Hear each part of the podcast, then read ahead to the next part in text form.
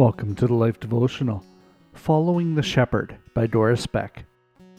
The watchman opens the gate for him, and the sheep listen to his voice. He calls his own sheep by name and leads them out.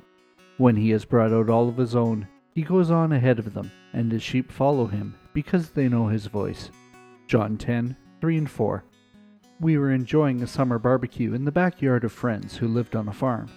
Right behind us, the sheep were grazing oblivious of us eating our dinner. As we visited, we talked about the fact that we are often referred to as sheep in the scriptures. The sheepfold in Israel was an enclosure of rocks that provided protection for the sheep at night. It had an opening where the shepherd would lie so that the predators would have to go over him to get to the sheep. In the morning, he would stand at that opening and call out his sheep, and because they knew his voice, they would follow him up into the hills to graze and get water. To illustrate, our host called out to the sheep. Much to our amazement, every single sheep stopped where it was and looked up to see what he was going to do next. They were ready to follow. I've never forgotten that evening. His demonstration taught me that in the same way that the sheep were poised to see what our friend, the shepherd, wanted of them, I too must be mindful of the voice of my good shepherd, the one who laid down his life to guard me from sin, the predator of my soul.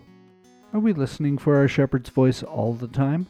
Do we stop everything and listen when we hear him, asking what it is he wants, where he wants us to follow?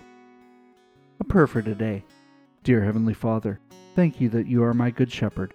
You not only provide for my every need, but you also lead and guide me in the way that I should go. Help me to always be on the alert for your voice, poised to follow you in the direction that I should go. Amen. Go deeper do you recognize the voice of the Good Shepherd when he speaks to you? Are you willing to drop everything and follow him? Be honest and think about why or why not, then talk with him about it. Can we pray for you today? Come see us at thelife.com slash prayer.